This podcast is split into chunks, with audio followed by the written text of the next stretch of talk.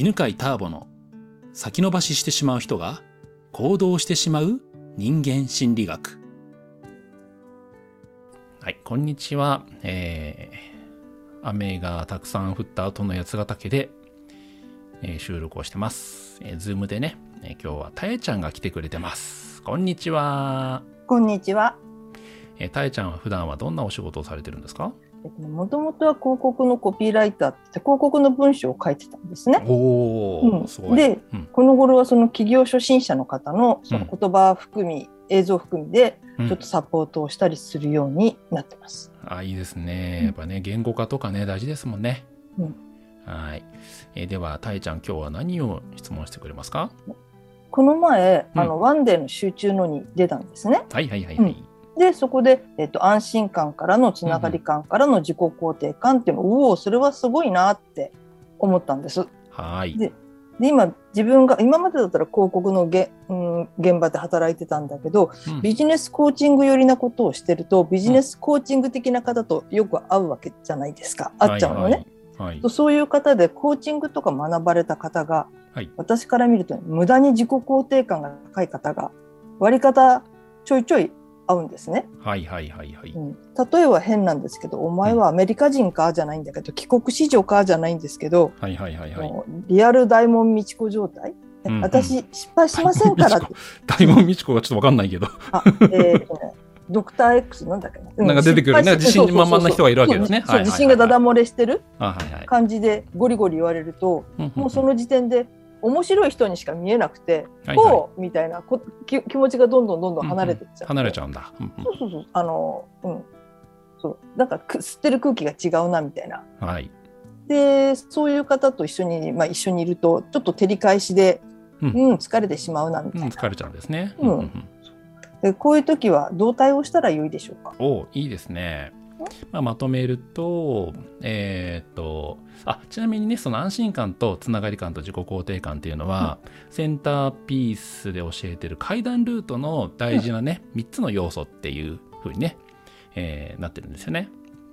で、まあ、それを感じていくための練習とかワークとかやっていくんだけど、えー、その中の自己肯定感の話でね、自己肯定感っていうのは自分を認めるっていう、認めてる感覚、喜びなんですけど、えー、たえちゃんの今のお話は、それが無駄に高い人がいて、そういう人といると疲れちゃうと。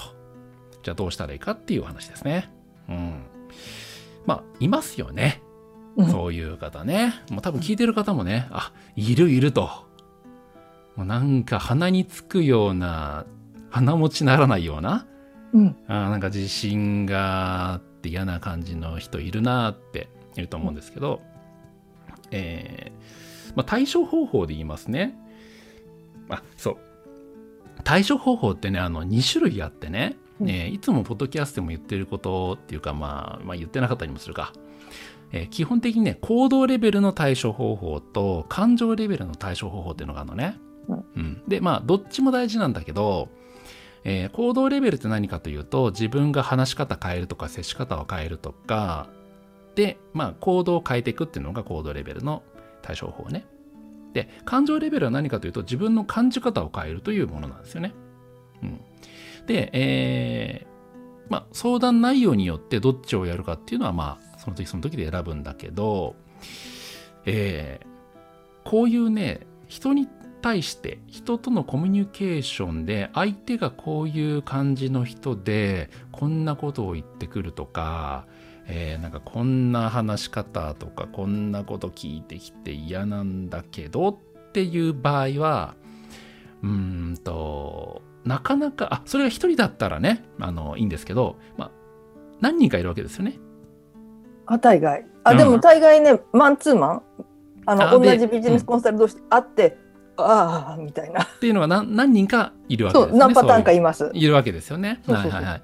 でそうするとねみんなを変えていくわけにいかないので、うん、うん、だから自分のかあの感じ方を変えるっていうのがいいんだよね。うん。うん、で、えー、じゃあ自分の感じ方どう変えるか。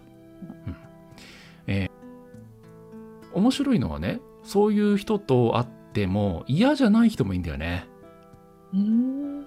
うんこれが面白くてね、あの、例えば10人、まあ10人ですか、20人くらいのさ、まあ会社とかだとさ、なんかあいつすげえ嫌なやつっていうやつがいたりするじゃない、うん、であいつ嫌だよねって言うと隣の人も「あ嫌だ嫌だ」っつって話が合うんだけどでも10人20人いるといや別に平気だよっていう人がいるんだよね。うん、ということは、えーと、もうその人は全ての人に対してあ、えー、全ての人がその人を嫌だと思ってるわけじゃなくて、えー、同じ感じ方をする人が嫌だって同じように感じるのね。うん、で、えー、今のが第1点目の大事なところでどうしてもねあのこういう人本当嫌だって思うと同じように感じる仲間を探しをしちゃうんだよね。した。した。したしたした。そうそう。うん。でなんで探すかっていうとさやっぱさ心強くなるもんねうん。あの人嫌だったってなんかすごく嫌な気持ちだし心細いしなんか自分が弱くなるような気持ちだからだから仲間を探したくなるのはね人間の心理として普通なんだよね。うんうん、で、まあ、そうするとねなんか心強さを感じる反面さ、うん、やっぱりあの人って嫌だよねっていうので意見が固まっちゃって。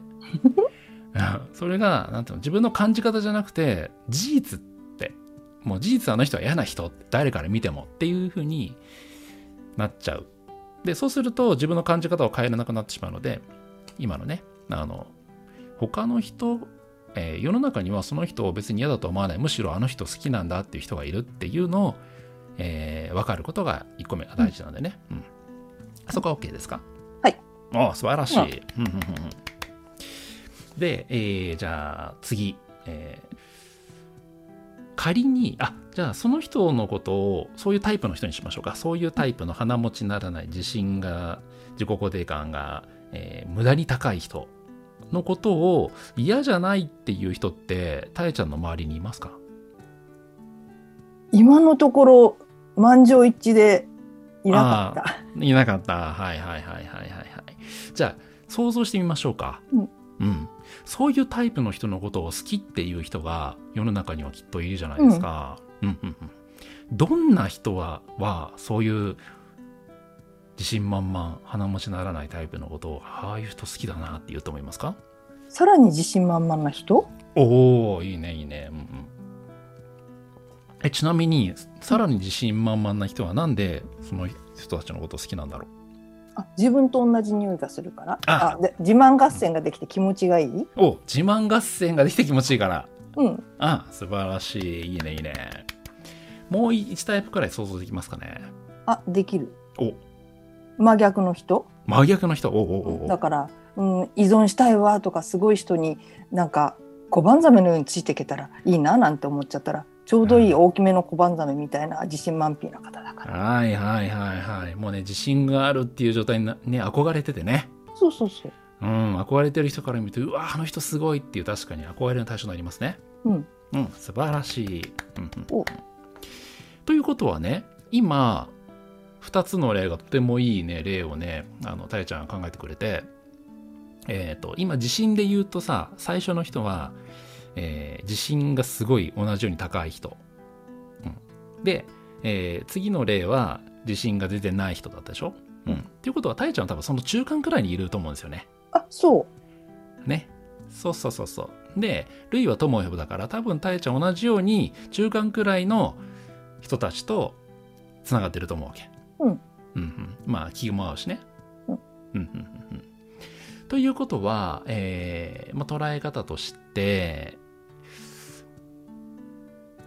自分自身の捉え方の変え方はまあ何種類もあるんですけど例えばね、うん、こんな考え方があって。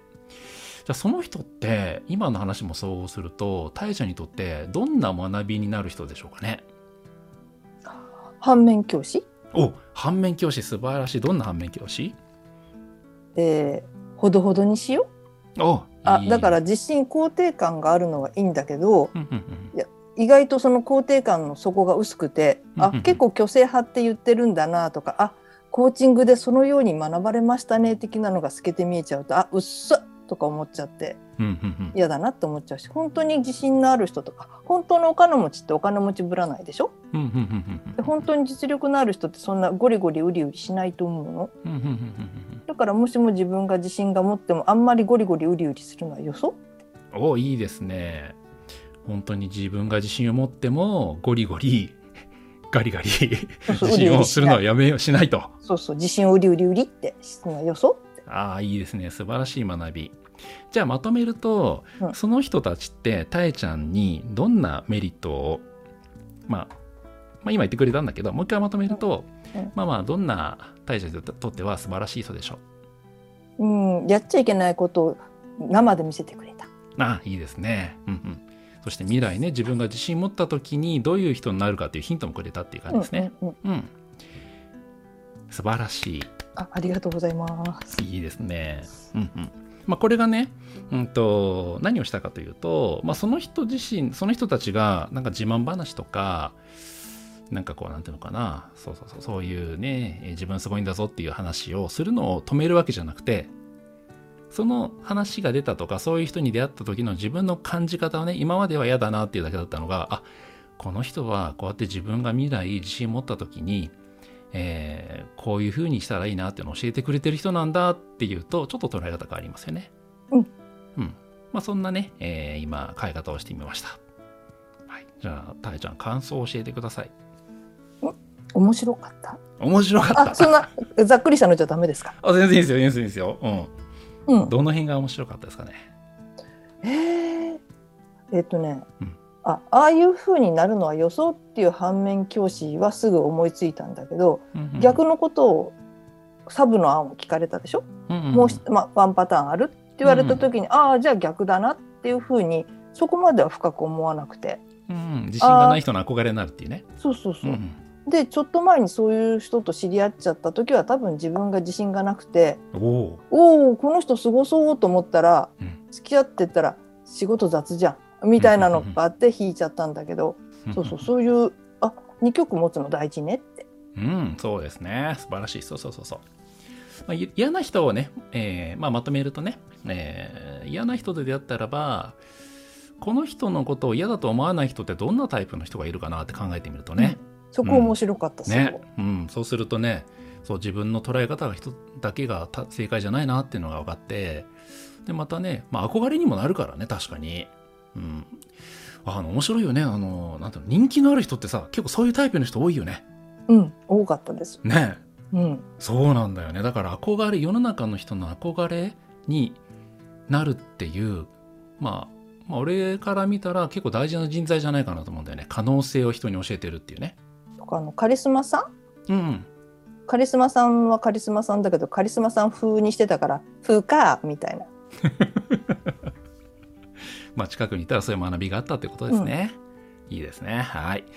えー、そんなね、まあ、もし嫌な人がね、えー現れたらばそんなね、えーそうか思わない人、嫌だなと思わない人のことを想像してみてくださいね。はい、はい。じゃあ今日はこんなとこでありがとうございはい、ます。ありがとうございます。